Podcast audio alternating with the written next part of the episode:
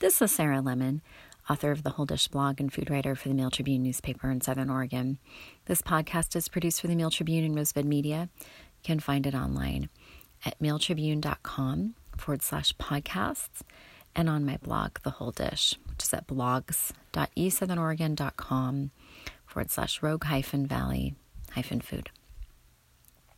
I've confessed to being a carbaholic many, many, many posts to my blog over the years. I probably should just stop admitting it, particularly because carbs have been so demonized over the past decade, as I'm well aware, both in writing health and nutrition stories for Oregon Healthy Living magazine for going on a decade, as well as, of course, just being tuned into the types of dietary habits a lot of people have, whether it's strictly for medical reasons, maybe they have celiac disease, or it's it's more just for the overall sense that eating fewer carbs is somehow more wholesome leads to just a better overall feeling of wellness, which I certainly can't argue with. I definitely think that it's a balance, and uh, some people do a lot better with a little bit more carb heavy diet than others, just as some people do better with more protein than others. And I'm certainly not judging anyone's particular approach. I know that I would be hard pressed to get through my day without carbohydrates. And I do favor whole grains, certainly, but a lot of the time I just want pasta specifically. It's so fast, it's so easy, and I often make it for myself even when my kids have been fed and they're in bed and I made something that I consider more wholesome for them perhaps. And then, you know, I'll kind of curl up with a plate of pasta and a glass of red wine, and that's my comfort food.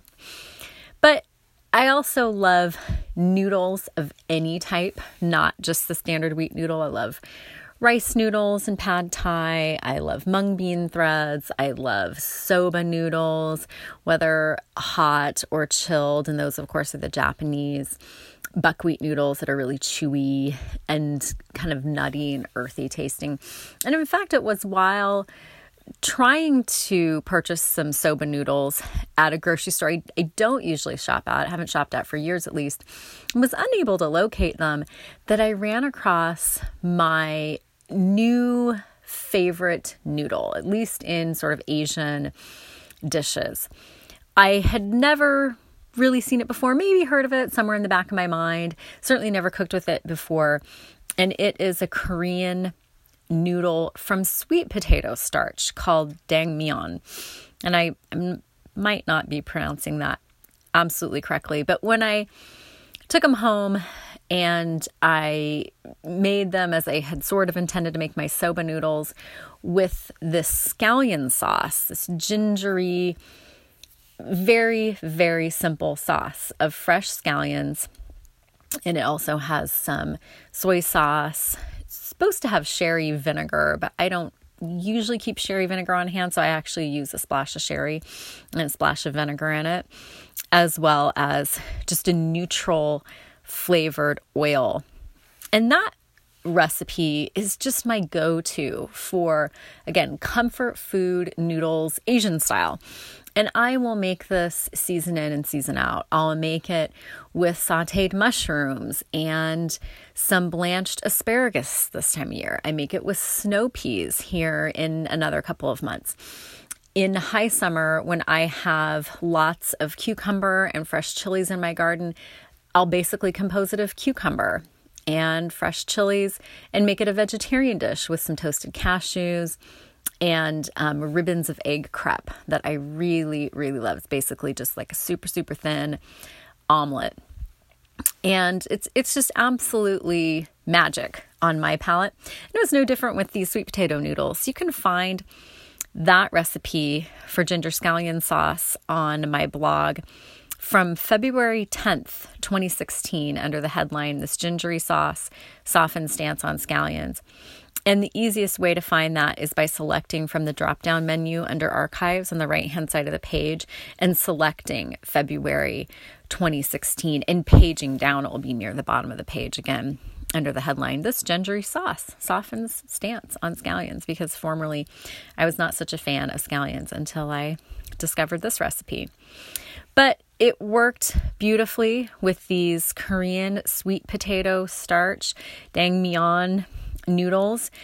And then after I prepared those, I saw a recipe from the Chicago Tribune that moved on its food wire a few weeks ago for japchae or chapchae, which is a very, very classic Korean dish. And I immediately was taken back to the first time I ever encountered this dish as a child at a very popular Asian restaurant in Coos Bay called Kumyeon's. And my grandma loved to eat there, and she loved this dish in particular. She also loved kung pao chicken with its chilies and peanuts, but she was a particular fan of this one, probably because it has a lot of bell pepper in it and some onions.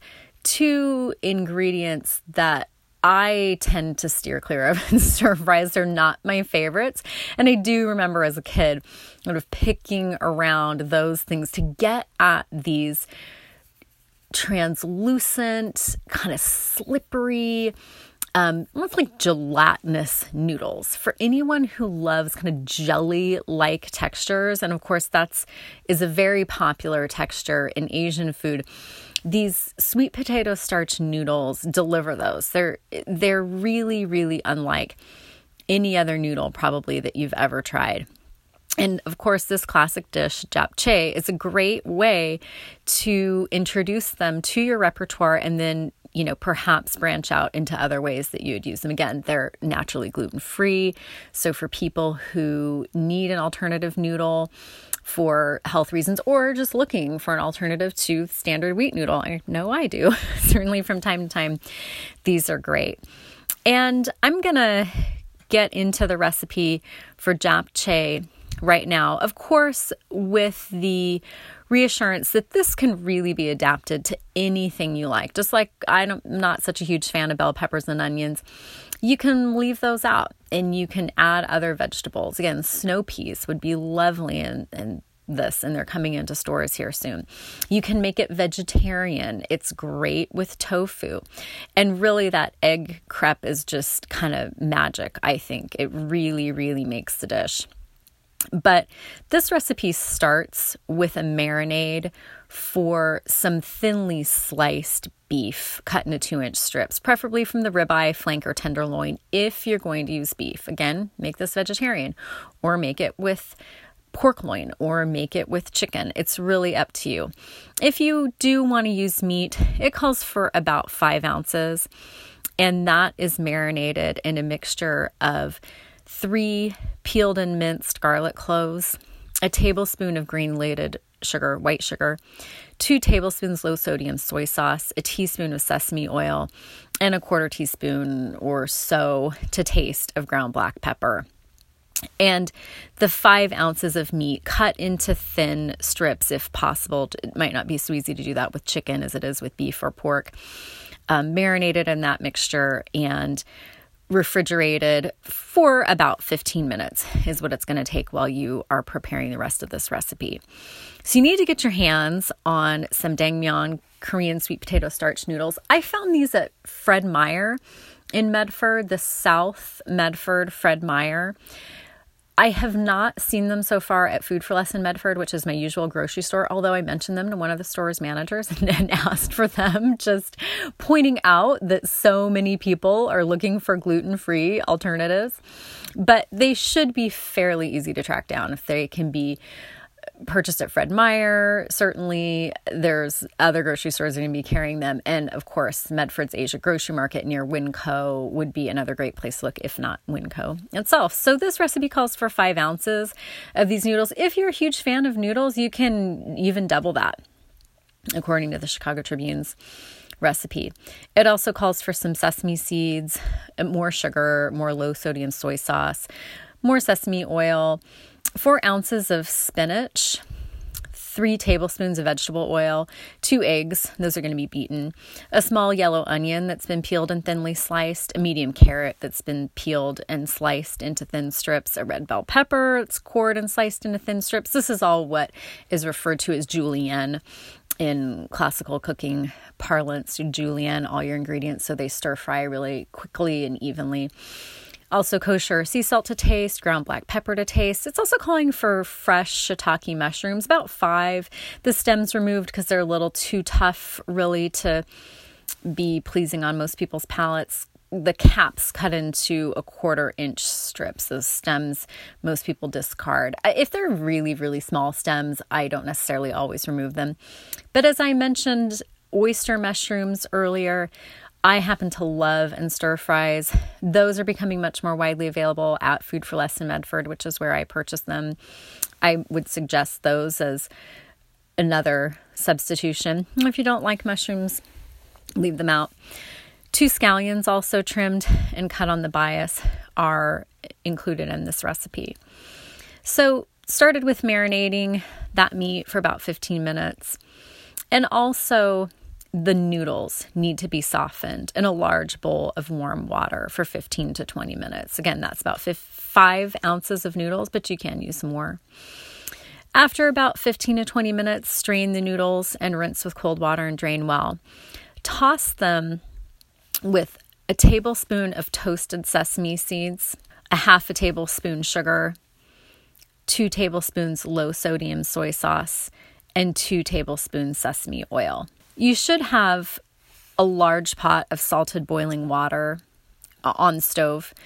When the water comes up to, to a boil, blanch the four ounces of spinach for just about 45 seconds. It should just kind of wilt and remove the spinach and shock it in an ice water bath. When it's cool, squeeze the water from the spinach and set aside this is the technique for the egg crepe, which I just love. I do this all the time, actually, in a crepe pan, and it just just comes together like instantaneously, like 30 seconds.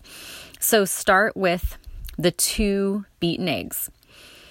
Place a large nonstick pan over high heat. Again, a crepe pan works great. If you don't have it though, any lightweight pan. It's not really the appropriate time to use heavy cast iron pan. You want a, a pan you can sort of manipulate. You're going to be swirling these eggs around to cover the bottom.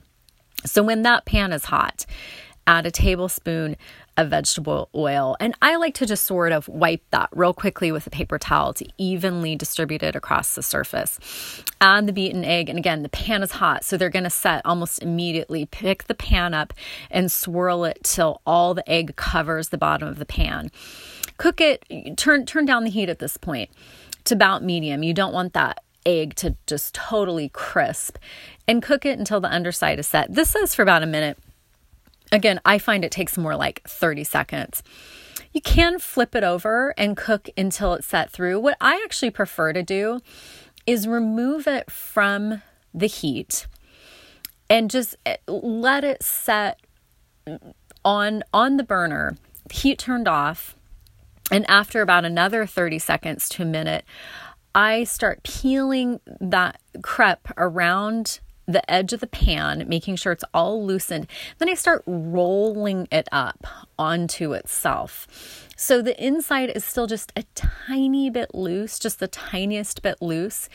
And roll it, finish rolling it up and sort of let it fall out of the pan onto your cutting board and just rest there in a cigar shape and it will continue to set until you're ready to slice it up and it'll be like a spiral shape and incorporate it into the rest of your dish.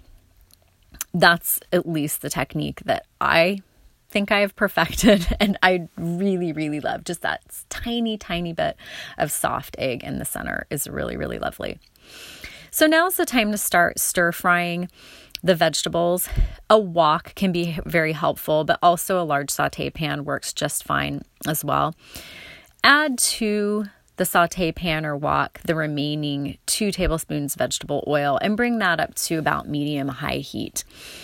Stir fry the onions. Again, that's one medium onion that's been peeled and thinly sliced. Small to medium onion. It actually called for small, but depends on, again, your like for onions Stir fry the carrot, that was one medium carrot peeled and thinly sliced, with the onion and again the red bell pepper that was cored and thinly sliced. Stir fry that all together until it's about tender crisp for two minutes and season with the salt and the pepper. Remove from the heat and set aside. To the pan, add the marinated beef strained from the marinade, s- setting aside the marinade, and those sliced shiitake mushroom caps. Stir fry those until they're cooked through for one to two minutes. Remove those from the pan and set aside. Add additional oil to the pan if needed, then add those seasoned noodles. Remember, after the noodles were drained, they were dressed with the mixture of sesame seeds, sugar, soy sauce, and sesame oil. Add those to the pan. And if you need more moisture at this point, you can add a little bit of that reserved marinade from the meat. Stir fry the noodles until they're hot, just for one to two minutes. Everything's pretty much cooked at this point, so you're just trying to bring everything up to the right temperature.